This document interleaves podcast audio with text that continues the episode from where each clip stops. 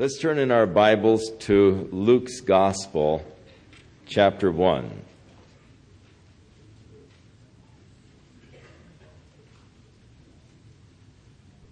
Luke, the author of this third gospel, was called by Paul the Apostle the beloved physician.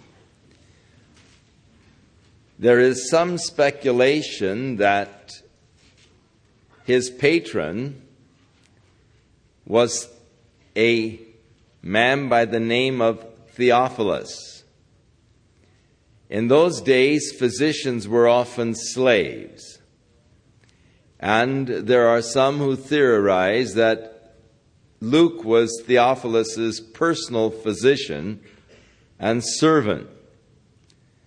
Whether or not that be so is only a matter of speculation and thus worthless to uh, delve into. Luke was a Greek, and he is the only Gentile to have the privilege of placing Scripture in that holy canon of Scripture which we recognize as inspired of God. And there are two New Testament books that are ascribed to Luke. Of course, the Gospel according to Luke, and then the Acts of the Apostles, which he begins, again addressing himself to Theophilus, saying, The former treatise have I made unto thee, O Theophilus, of all that Jesus began both to do and to teach. There are some who say that the word Theophilus is not actually a person, or the uh, Theophilus is not actually a person at all uh, but uh, just the word in Greek, theophileo, is lover of God. And so that Luke is actually addressing his letter to the lovers of God.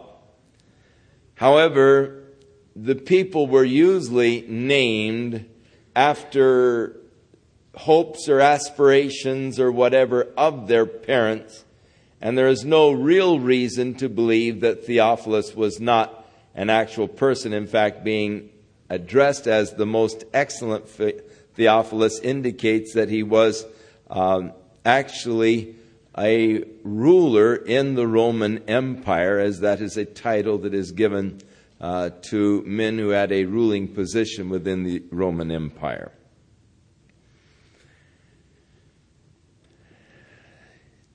Luke introduces the gospel to Theophilus in the first four, cha- four verses of chapter 1.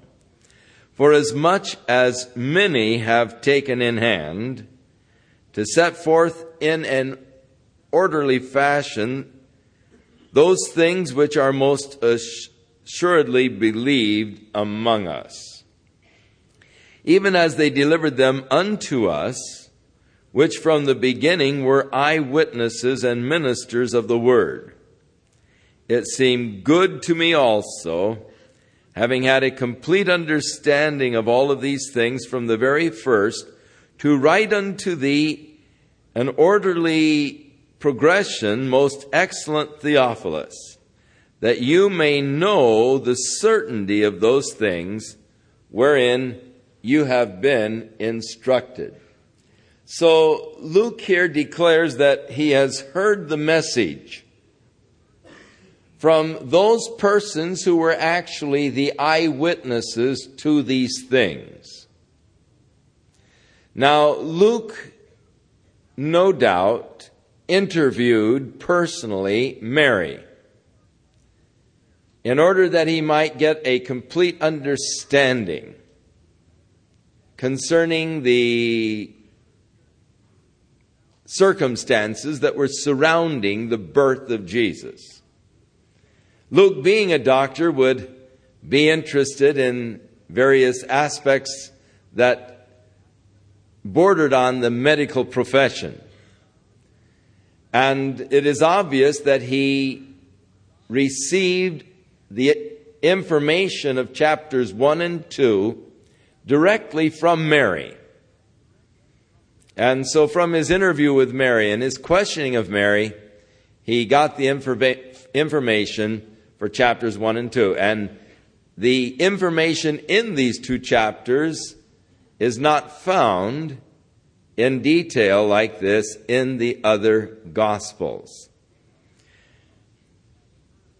He had heard Peter and John and those who had been with Jesus, those who were eyewitnesses. He heard their stories as they told of their relationship with Jesus and of the work and the ministry that Jesus performed. And then he no doubt questioned them more thoroughly to get a more complete understanding. And having what he feels to be a complete understanding of the story, he then proceeds to write to this man Theophilus in order that he might realize the certainty of those things that he had heard. Now, Luke begins then the actual story of the gospel of Jesus by dealing with the birth, first of all, of John the Baptist, who was to be the forerunner of Jesus Christ. And so there was in the days of Herod, the king of Judea, a certain priest named Zacharias of the course of Abia, and his wife was of the daughters of Aaron, and her name was Elizabeth. So immediately we are introduced to the uh, persons that will be involved in the first part of his narrative here. Zacharias of the tribe of Levi, making him then one of the priests. He was of the family of Abira or Abiram. His wife was also of the tribe of Levi. She was a descendant from the family of Aaron. Now, at this particular time in Israel, there were around 20,000 descendants from Levi, male descendants, involved in the priesthood. And inasmuch as it was, of course, impossible for all 20,000 to serve continually in the temple, each family had their turn to serve, and they served twice during the year for one week periods. And when it was the turn of your family to serve. They would cast lots to determine what particular aspect of the service you would be engaged in. And maybe once in a lifetime, the priest would have his lot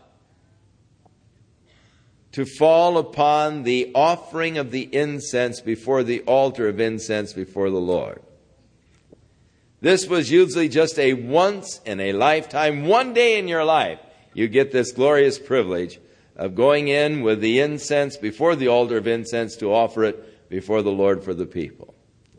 And so this was surely a significant and a special day for Zacharias, who during the time that he was serving there the lot fell on him uh, for this particular task.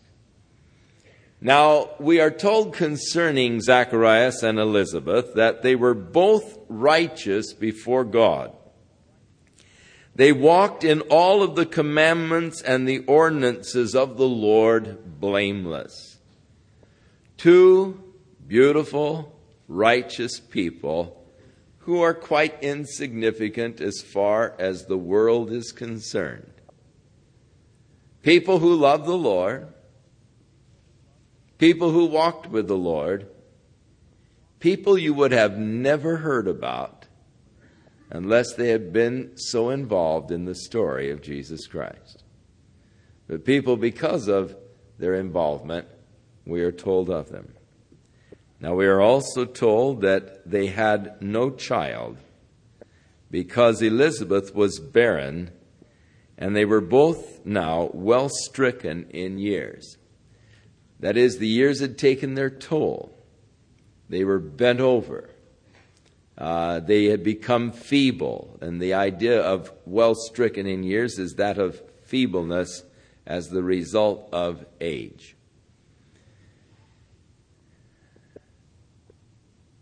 In that culture, it was considered a curse for a woman not to bear a child. And it was legal grounds for divorce. Had Zacharias desired to put away Elizabeth because of her inability to bear children, no one would have questioned it.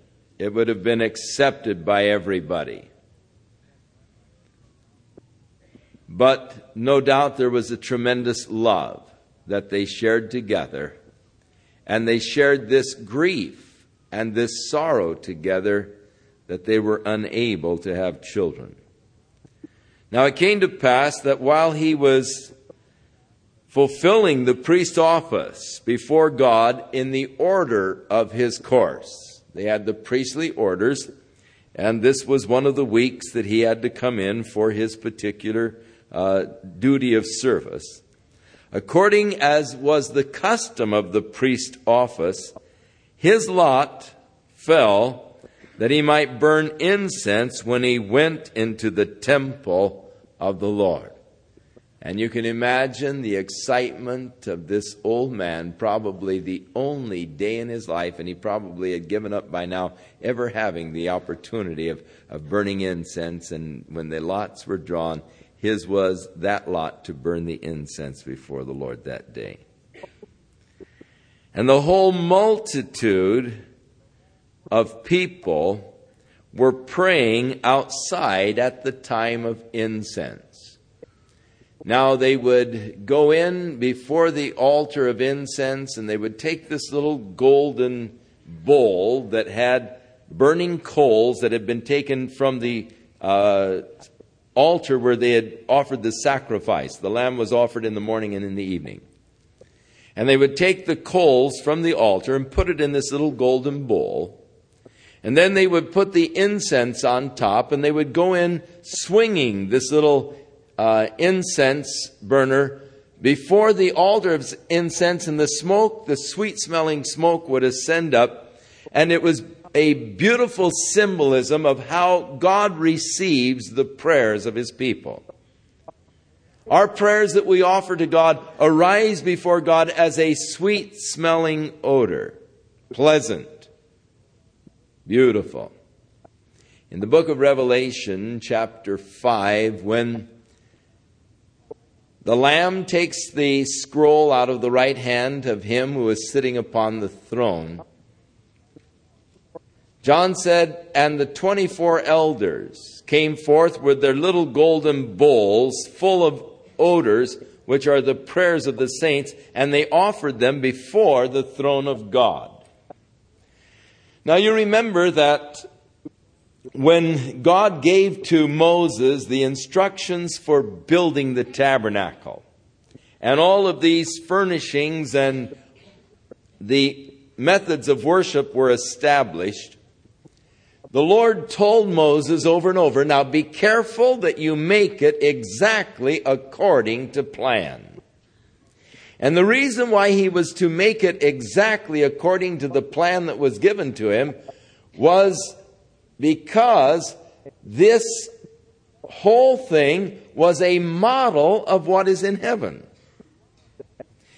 If you want to know what the heavenly scene, the throne of God, and all looks like, you can study the tabernacle, and it was a model of heavenly things.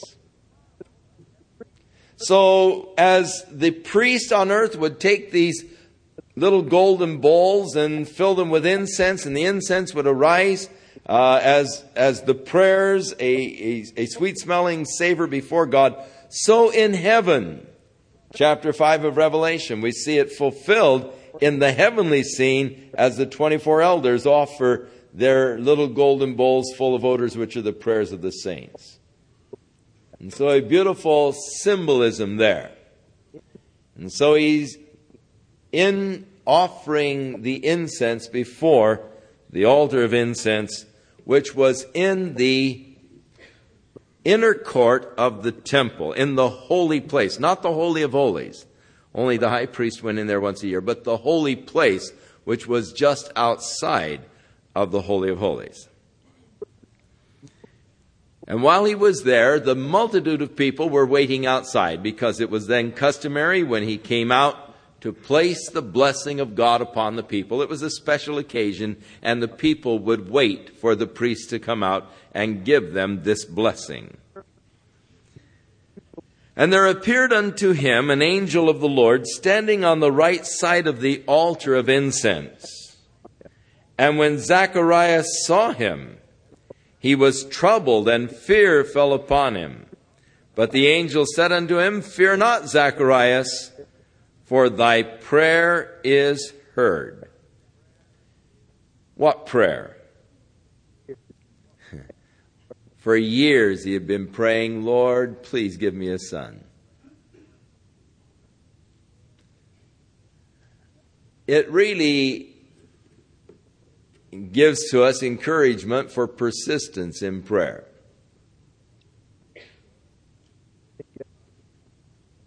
He didn't give up even though he was now old, well stricken with years, he was still praying, Oh Lord, I'd love to have a son. Thy prayer is heard, and thy wife Elizabeth shall bear thee a son. And thou shalt call his name Johanan, which means the Lord is gracious.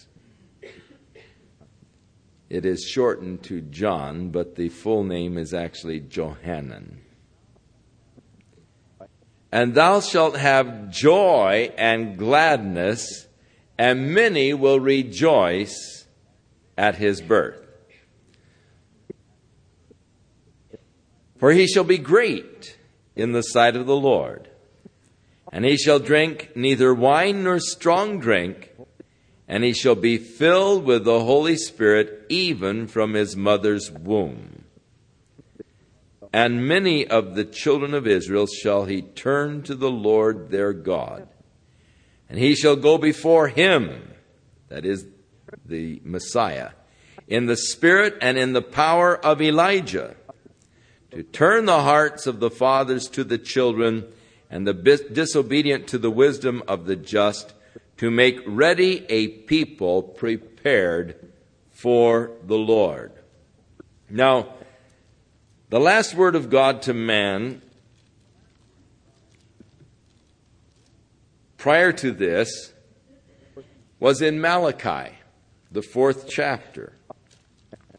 And the last word of God to man was in Malachi 4 5 Behold, I will send you Elijah the prophet before the coming of the great and awesome day of the Lord. And he shall turn the heart of the fathers to the children, and the heart of the children to their fathers, lest I come and smite the earth with a curse. That was the last word of God to man in the Old Covenant period. Prior to the angels meeting Zacharias there at the altar of the Lord. And it is interesting, though the Lord has been silent for 400 years, that very promise, which was the last promise of the Old Testament, is the first word of the Lord in the New Testament, which is the fulfillment of that prophecy, which is about to take place as this child that will be born will go forth in the spirit and in the power of Elijah. Now there is a lot of confusion as regards to John the Baptist and the prophecy of the coming of Elijah. In John's Gospel, we are told that as John was baptizing at the Jordan River, the Pharisees came out and they demanded of him his authority and who gave him the authority to do these things. They said, Are you the Messiah? He said, No. They said, Are you Elijah? He said, No. Then who are you? He said, I'm just the voice of one crying in the wilderness, Prepare ye the way of the Lord, make straight his paths. And yet, here the angel of the Lord tells his father that he will be going forth in the spirit and in the power of Elijah. Now, the confusion exists in the fact that there were two comings of the Messiah. The first coming that we find recorded here in the gospel. The second coming for which we presently wait. And even as Elijah will appear before Jesus comes again, so John the Baptist came in the spirit and in the power of Elijah and if a person is able to accept it, he was the fulfillment of that promise of Elijah coming before the Lord to, to cause the hearts of the children to turn to their fathers and the fathers to the children. So the confusion lies in the fact that there are two comings of the Messiah as well as the two comings of Elijah, both of them to prepare the people for the coming of the Lord. He shall be great in the sight of the Lord. He was to be as a Nazarene, not drinking wine or strong drink, but filled with the Holy Spirit from his mother's womb. In a little bit, we will be studying where Mary, when she received word that she was to be the instrument through which the Messiah was to be born, went to this little village of Judah, the home of Elizabeth, who at that point was six months pregnant. And when Mary walked in and greeted Elizabeth, Elizabeth uh, felt the baby leap in her womb, and Elizabeth was filled with the Holy Spirit. So at that time, no doubt, John was also filled with the Holy Spirit, a prenatal experience, which is quite interesting indeed, even from his mother's womb. Now, though Zacharias had been praying that he might have a son, the prayers had not really been prayers of faith anymore, just of a, well, hardly even a glimmering hope. Because when this angel told him that he was to have a son, he didn't believe it. And he challenged the angel. Zacharias said unto the angel, Whereby shall I know this? For I am an old man, and my wife is well stricken in years. And the angel answering said unto him, I am Gabriel, that stand in the presence of God. And I have been sent to speak to thee and to show thee these glad tidings. And behold, thou shalt be dumb and not able to speak until the day that these things shall be performed, because you did not believe my words, which shall be fulfilled in their season.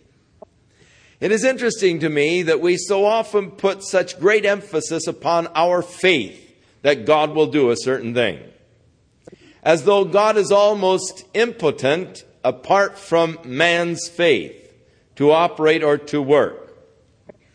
But here with Zacharias, the angel said, All right, you want a sign? You're not going to be able to speak until the day the child is born because you didn't believe the things that God is going to perform. Whether you believe it or not, God's going to do it. Your unbelief will not stop the work of God. It will not hinder the purposes of God.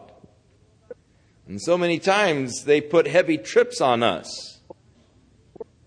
You know, as though God's work is totally responsible upon my hanging in there and believing and, and, you know, and I feel so guilty because maybe I failed God and, and, and thus, you know, people are lost or whatever because I failed God.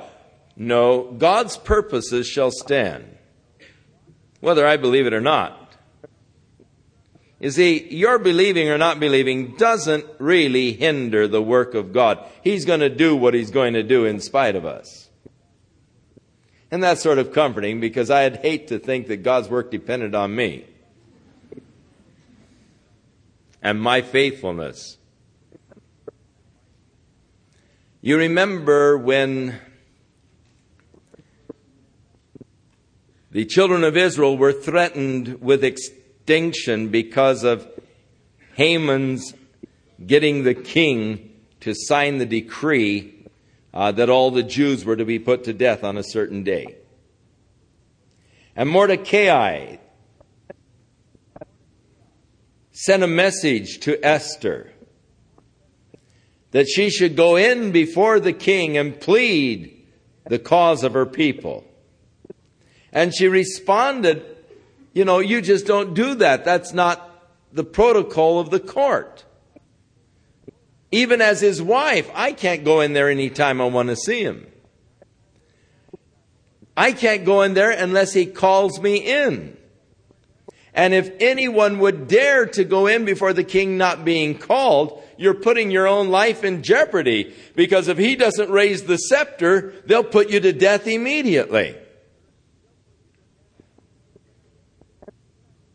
And so Mordecai sent an answer back. Do you think that if this decree goes through, that you're going to escape?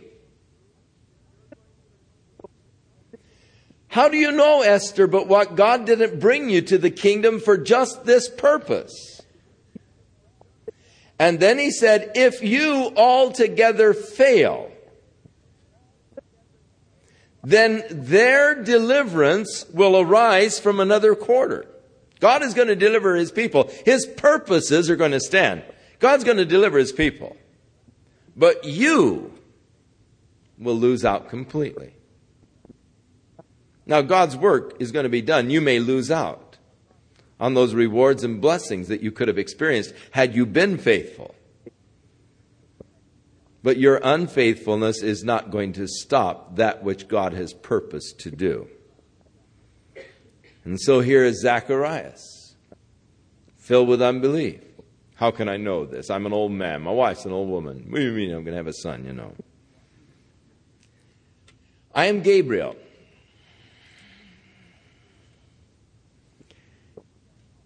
The last appearance of Gabriel to our knowledge on the earth was about a little over 500 years prior to this particular event when Gabriel appeared to the prophet Daniel and gave to Daniel one of the clearest prophecies concerning the time of the coming of the Messiah.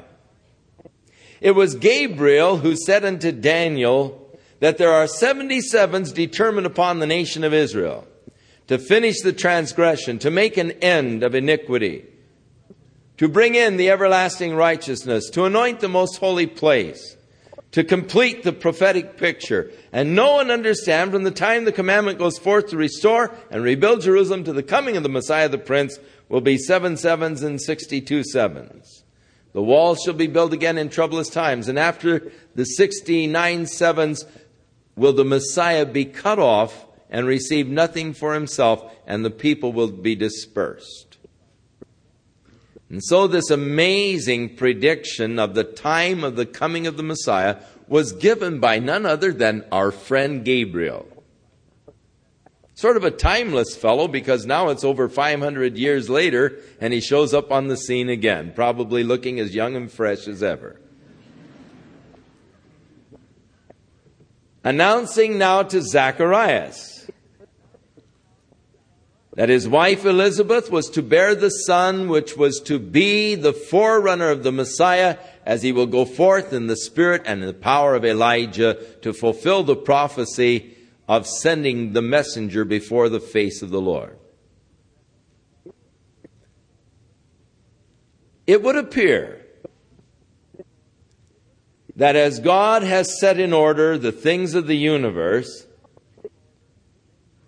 that he probably placed Gabriel as the overseer in charge of the details of getting his son into the world, preparing the people on the earth, preparing Mary, and because it was Gabriel who appeared to Mary, preparing here Zacharias it would seem that he has a hard time keeping secrets. He appeared 500 years earlier and spilled the beans to Daniel at the time that the Messiah would be coming. And so here he is again on the scene some 500 years later. It'll be interesting to meet Gabriel. Looking young and fresh as ever, as he is one of those special angels that God has committed great responsibilities to. And uh, I, for one, am, am quite anxious uh, to meet Gabriel. Now, I don't expect him to sit on my bed and pet my dog.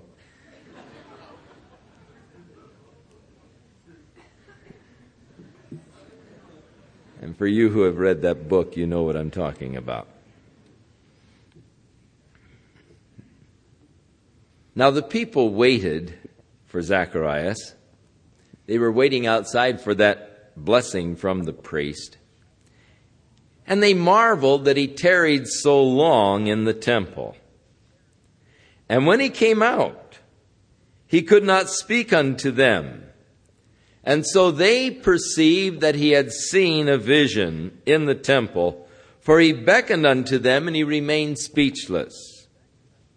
And it came to pass that as soon as the days of his uh, ministration were accomplished, he departed to his own house. So, because they only served for a week at a time, in just a few days, he left there Jerusalem and went to Judah, which is nearby Jerusalem, actually.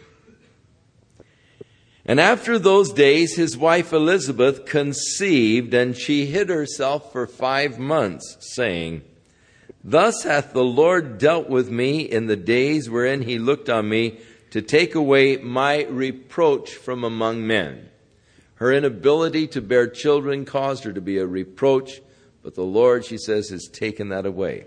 And in the sixth month, the same fellow, Gabriel, the angel Gabriel, was sent from God to a city of Galilee named Nazareth. To a virgin who was espoused to a man whose name was Joseph of the house of David, and the virgin's name was Mary. Three terms we need to deal with engaged, espoused, and married. A person could become engaged when they were two years old. Because, for the most part, marriage was by arrangement. So parents would get together, they would be friends. You'd have a pretty little girl, your friends would have a nice little boy, and we're friends with each other. Why don't we uh, have your uh, son marry my daughter? And we make the arrangements. And so here these little kids, three or four years old, walking around saying, Well, we're engaged. Because the arrangements have been made by their parents that uh, they would uh, have each other as husband and wife.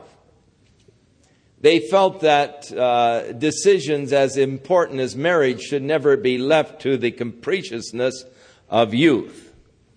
Uh, they felt that young people didn't have enough wisdom to choose their mates. Now, as they became older, and usually they were married by the age of 15 or 16 years old. And as they became older, one year before they had the marriage ceremony, they entered into a period known as espousal, where they were as though they were married, in that they were committed completely to each other, but there was never a consummation of the marriage during this period of time. However, once they entered into the period of the espousal, they were considered married to the extent that if the fellow wanted to break it off, he had to actually get a divorce, even though the marriage at this point had never been consummated. So Mary and Joseph were in this period of espousal where they were totally committed to each other and to the marriage of each other, and yet the marriage was not to be consummated until the ceremony at a later time. And so, to the virgin who was a spouse, she was in this period of the one year before the actual consummation of the marriage, to a man whose name was Joseph of the house of David, and the virgin's name was Mary. And the angel Gabriel came in unto her and said, Hail, thou art highly favored. The Lord is with you. Blessed art thou among women. And when she saw him, she was troubled at what he was saying and thought in her mind, What kind of a greeting is this?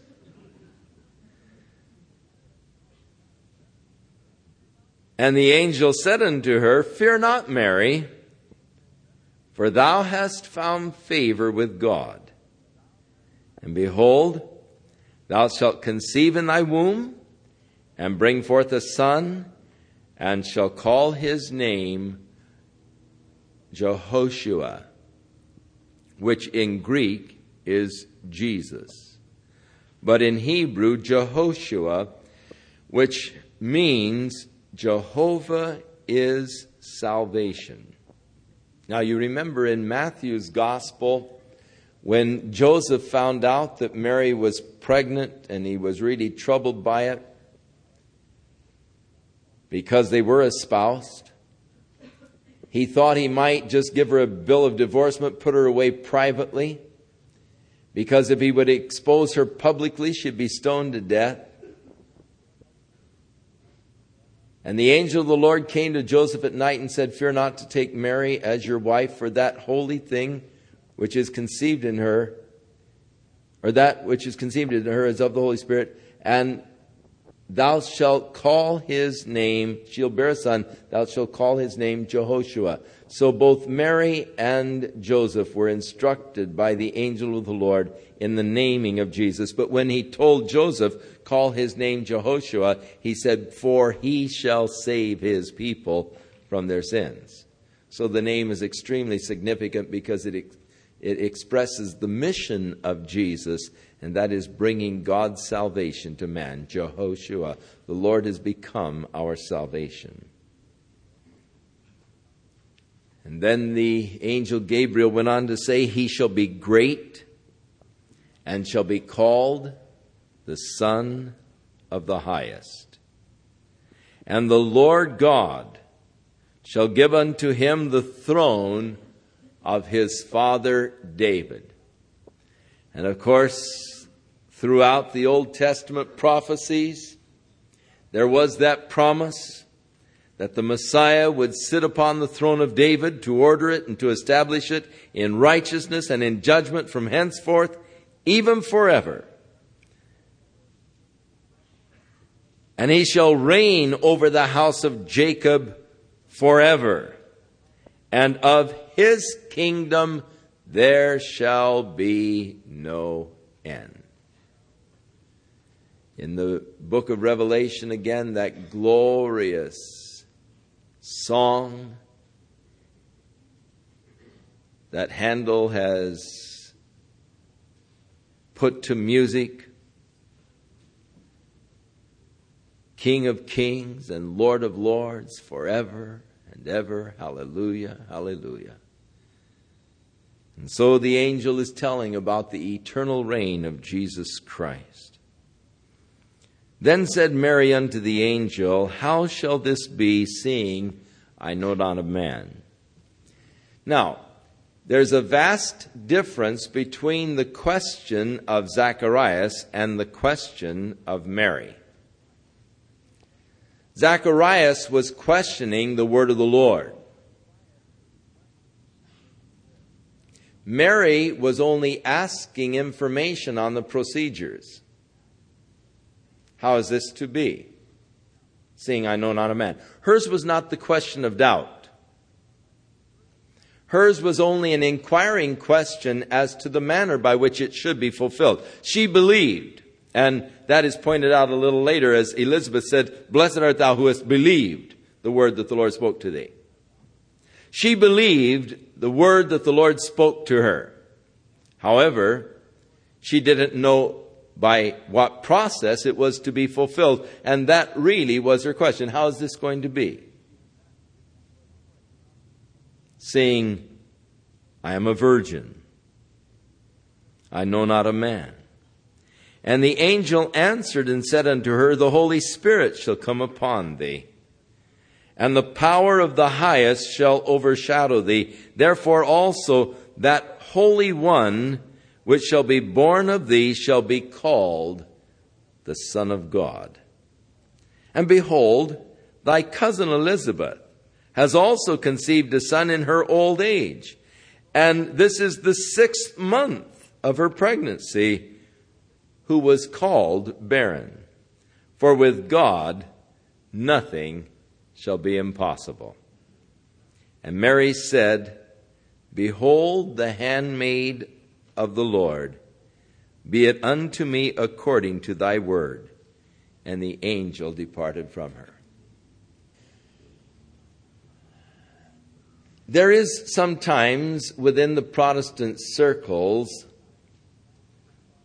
perhaps a backlash to that position that the Catholics have sought to place Mary in as the intercessor, and uh, even some today the co redemptress and there is that backlash among Protestants oftentimes to sort of put Mary down. However, as the angel said unto her that she was highly favored, that the Lord was with her, and she was blessed among women. Surely, when God chose an instrument by which to send his Son into the world, I am certain that he chose an instrument that he had thoroughly prepared. And I believe that Mary must have been one of the most beautiful of character of any woman, woman who has ever lived. And I think that we can demonstrate this actually in the text. That she was a extremely unique individual. Now remember, it is possible that at this point she was only about 16 years old.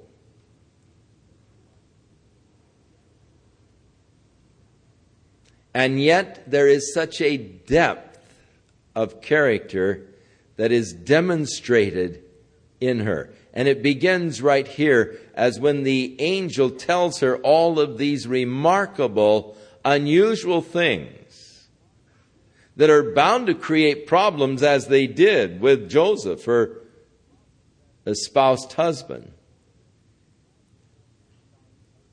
She said, Behold the handmaid of the Lord. Be it unto me according to thy word. In other words, she submitted herself to the purpose of God. Here I am. Let the Lord do as he pleases in my life. That kind of commitment. And I, I'm just intrigued. And, and Mary is another one that I want to meet. What an unusual, remarkable person. Surely the most blessed of any woman who has ever lived.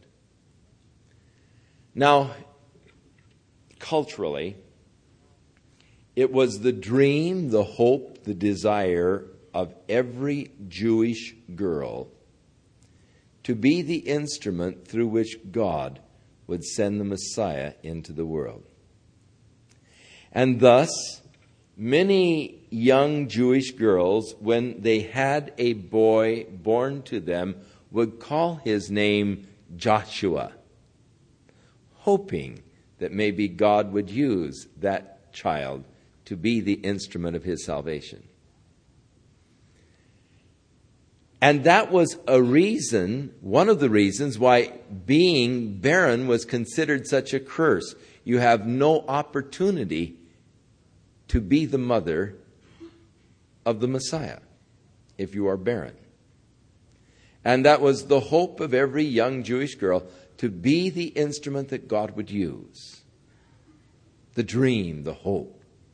And with Elizabeth being barren, she had lost that hope.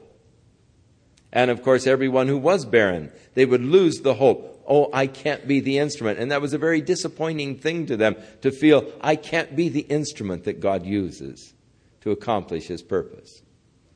Oh, that we would be concerned about being the instrument through which God accomplishes his purposes. Today, the Druze, a very interesting people, uh, they have an interesting religion that really they don't even know what it is. In the Druze religion, it's a break off from the Muslims, but only their priests know what they believe. The people don't know what they believe. And the priest does the whole religious bit for them. They know they're Druze and they know that, you know, this is their religion and all, but only the priests know what it's all about and they know what they believe, but the people don't. And many of the men, though, are priests. And as you go through the Druze villages today, you will see these men wearing these pants with these large pouches in the front. For one of the things that the Druze do believe is that when the Messiah comes, he will be born of a man. And so, going through their villages, and it's fascinating to go through the Druze villages and see these huge, uh, baggy pants in the front, these sacks that hang down in the front, and these men wear these in case they are the one that God chooses to send the Messiah through. In other words, in other words, they're the ones that'll get pregnant with the Messiah, and so they're prepared for it by wearing these uh, pants with these large baggy things in the front. They're all set for their pregnancies. They've already got their maternity clothes.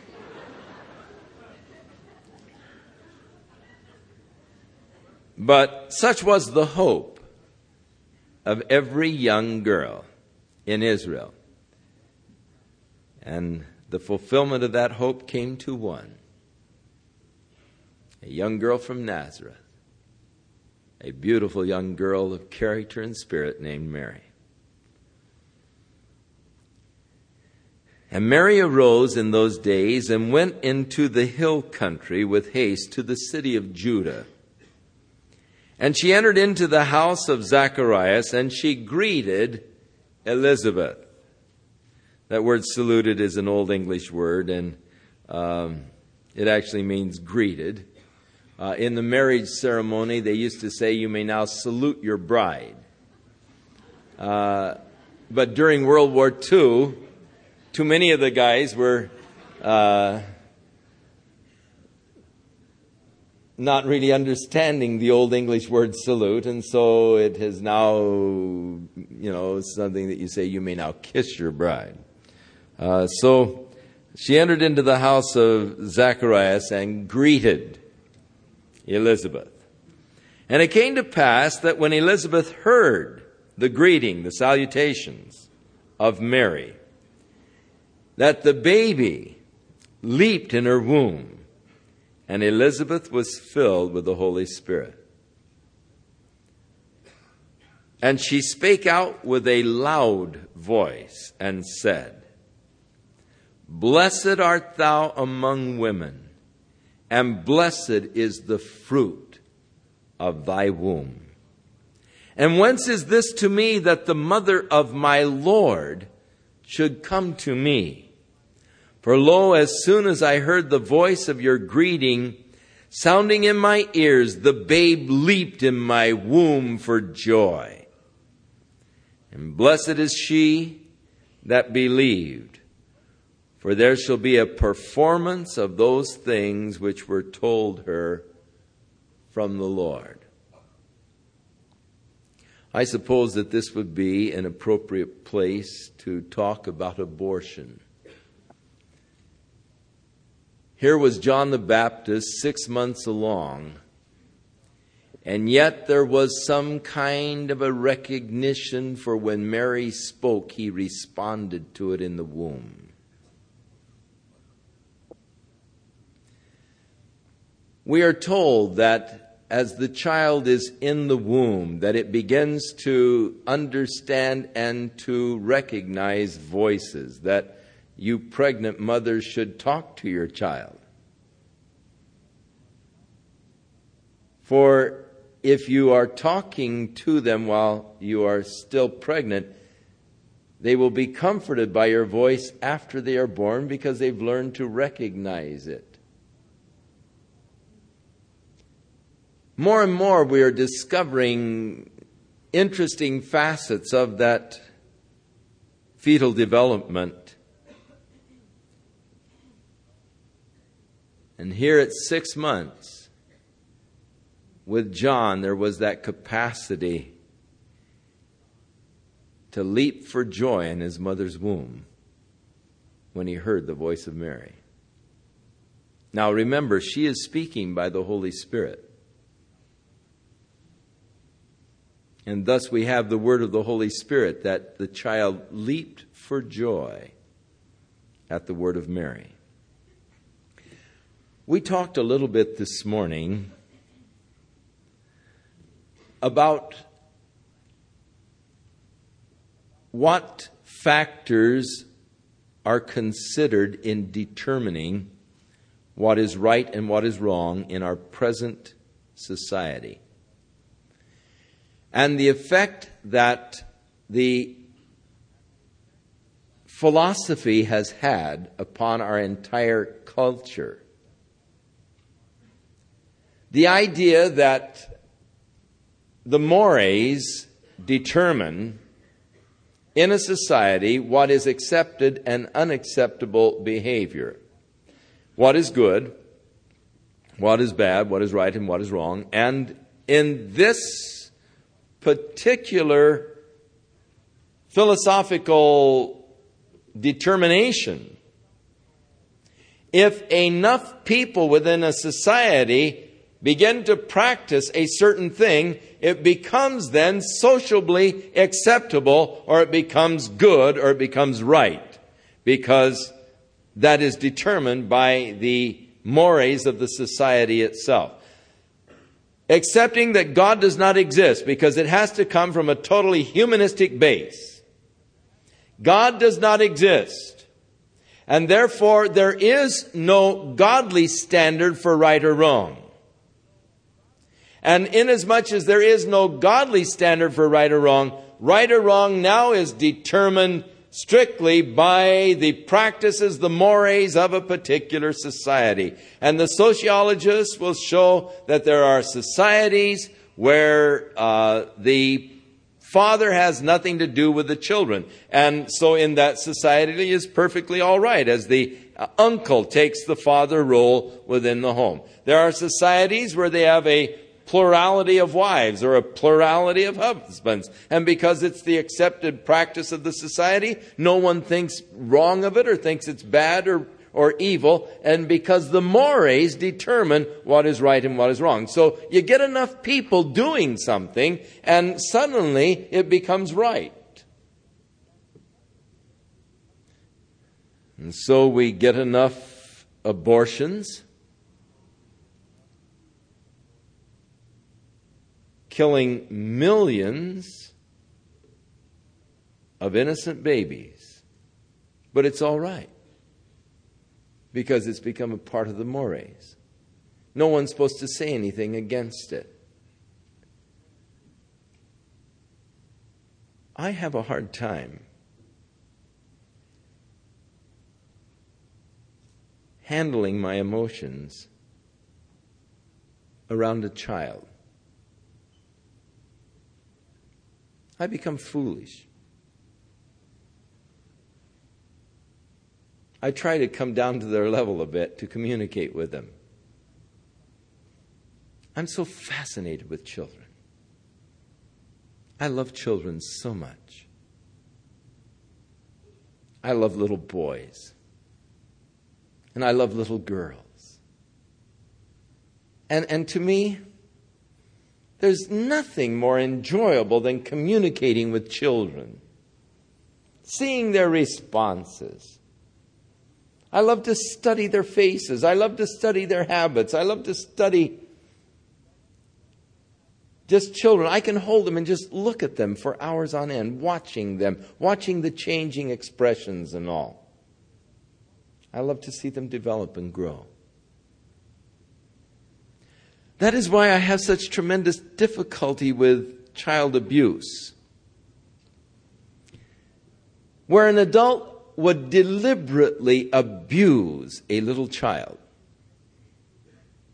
hurt it, damage it, beat it, destroy it. And unfortunately, it is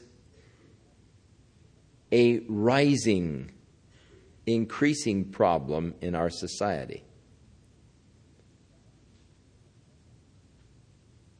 In fact, in Los Angeles County this year, there have been more murders of infants than any time in the history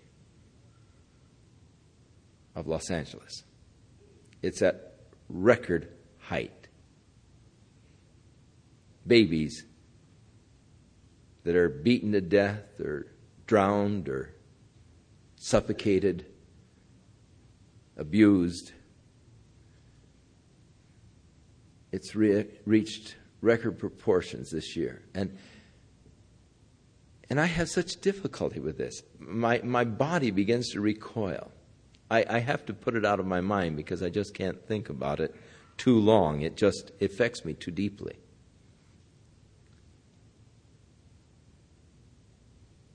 But I wonder if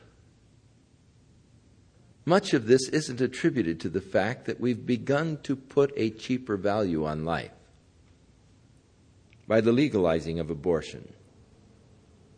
You see, it's all right, it's all right to abuse the child as long as it hasn't been born yet.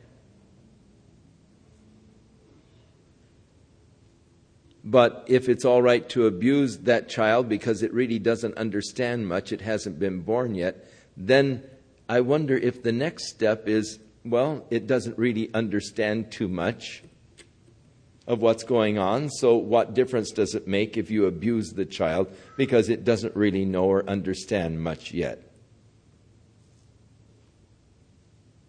Whether or not that has anything to do with it, all I know is that with the cheapening of the value of life, it seems to be following through all of the segment of our society. And I think that we have some extremely dangerous sociological implications that will arise from some of these humanistic, liberal, legislative uh, decisions that are being made. And I only say that to warn you. I don't think we're going to have to deal with it too long. I don't think God will allow things to go on much longer. Uh, I will be very shocked if He does. Um, all I can say, if I was the Lord, I would have closed it down a long time ago. Now Elizabeth said unto her, Blessed is she that believed. Mary believed. For there shall be a performance of those things which were told her from the Lord. And Mary said, and here we now get an insight into the beautiful depth of this young girl as she began to just worship the Lord. My soul doth magnify the Lord, and my spirit hath rejoiced in God my Savior. For he hath regarded the low estate of his handmaiden. For behold, from henceforth all generations shall call me blessed. For he that is mighty hath done to me great things, and holy is his name. For his mercy is on them that fear him from generation to generation. For he hath showed strength with his arm. He hath scattered the proud in the imagination of their hearts. He hath put down the mighty from their seats and exalted them of low degree. He has filled the hungry with good things, and the rich he hath sent empty away. He's helped his servant Israel in remembrance of his mercy. And as he spake to our fathers, to Abraham, and to his seed forever, uh, they reference to the promise of God to Abraham that through thy seed all nations of the earth will be blessed. And Mary stayed with her for about three months, probably until the time that John was born. And then she returned to her own house. Probably stayed to help Elizabeth during this period of her pregnancy. Now, she speaks here, beginning with verse 51, of the revolution that God creates. First of all, he has scattered the proud in the imagination of their hearts. And so the first revolution is really an individual revolution of God scattering the proud. The second, he put down the mighty from their thrones and exalted them of low degree. And then, thirdly, filled the hungry with good things and sent the rich away empty, an economic revolution. Now, Elizabeth's full time came that she should be delivered, and she brought forth a son. And her neighbors and her cousins heard how the Lord had showed great mercy upon her, and they rejoiced with her. And it came to pass that on the eighth day, when they came to circumcise the child, they called him Zacharias, after his father. But his mother answered and said, Not so. He shall be called Johanan. God is gracious. And they said unto her, There's none of your family that is called by that name. And they made signs to his father how he would have him to be named. And he asked for a writing tablet, and he wrote, saying, His name is John or Johanan, and all of them marveled. Now, when a woman was in labor, the neighbors would begin to gather. They would bring their musical instruments and they would bring food and all, and they'd prepare for a great party when the child was born. And when the child was born and they would say, It's a boy, the musicians would start playing, they'd all dance, and they'd have a big party if when the child was born they said it's a girl, they'd take their musical instruments, fold them up, and go home.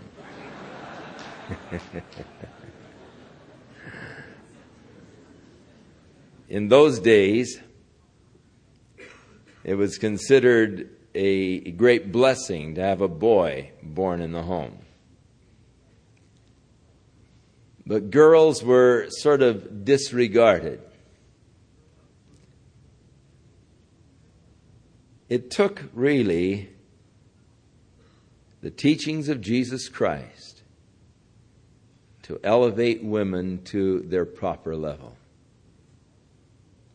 placing upon them that glory and honor that they deserve.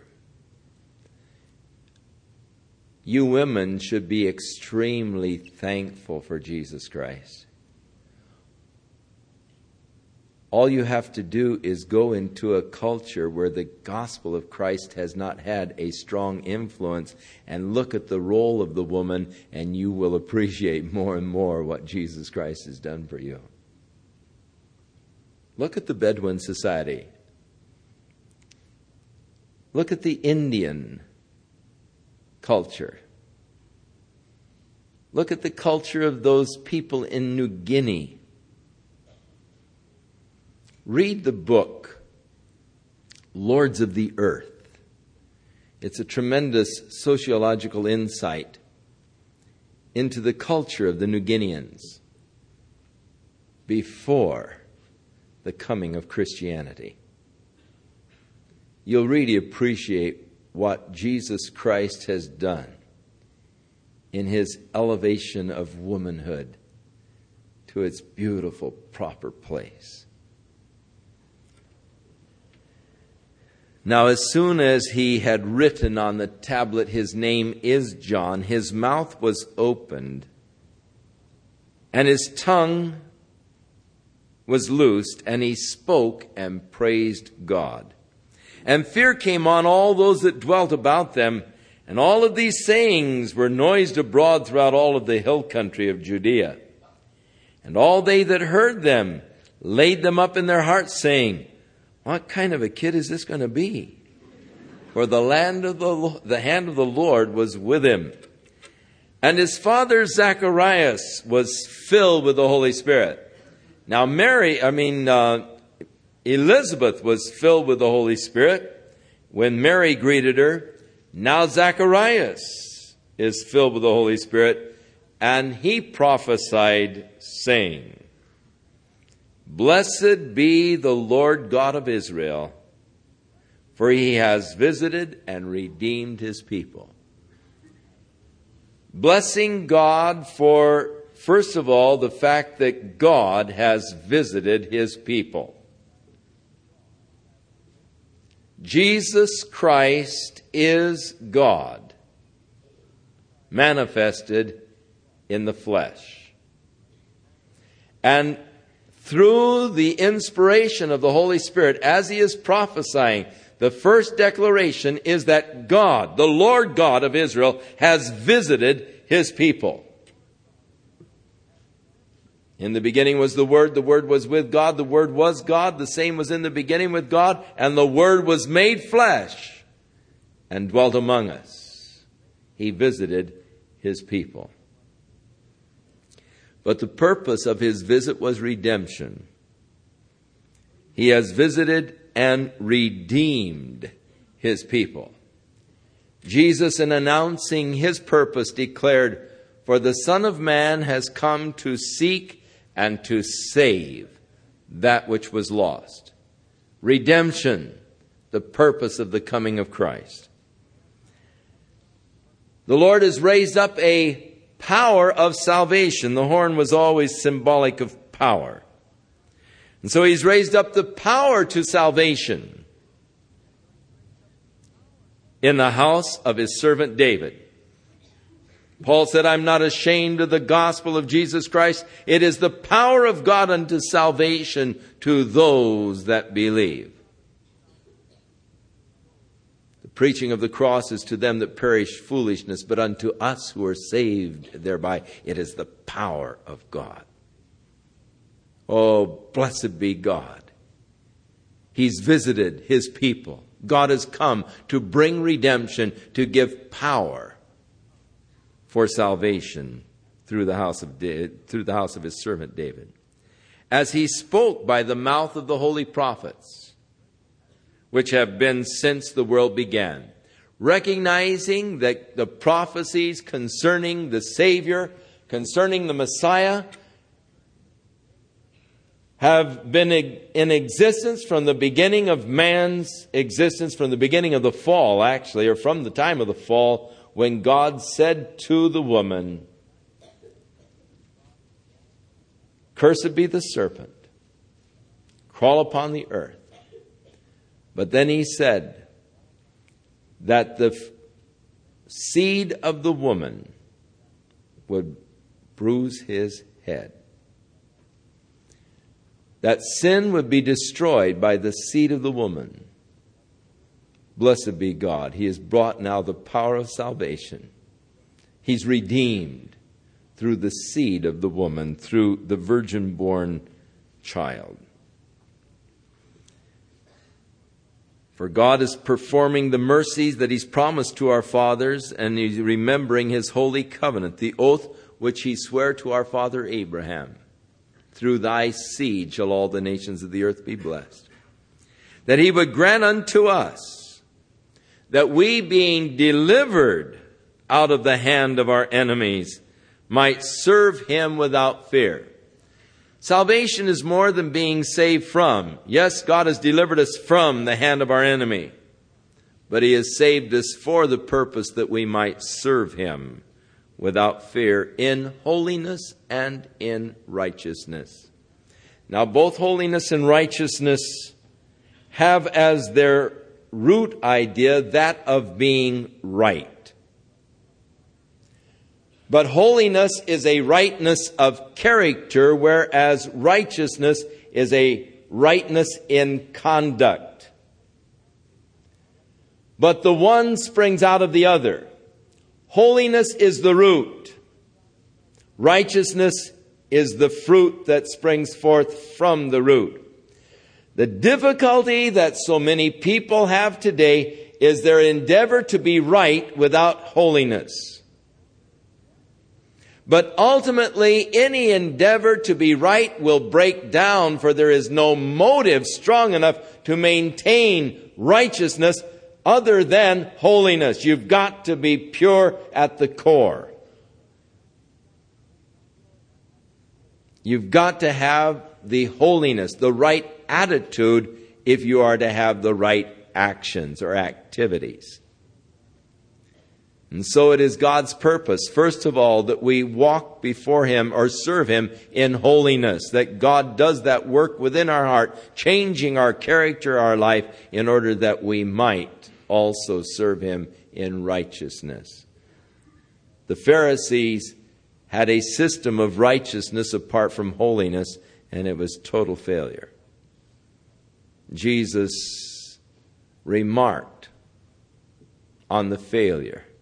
He said, Unless your righteousness exceeds that of the scribes and the Pharisees, you're not going to enter the kingdom of heaven.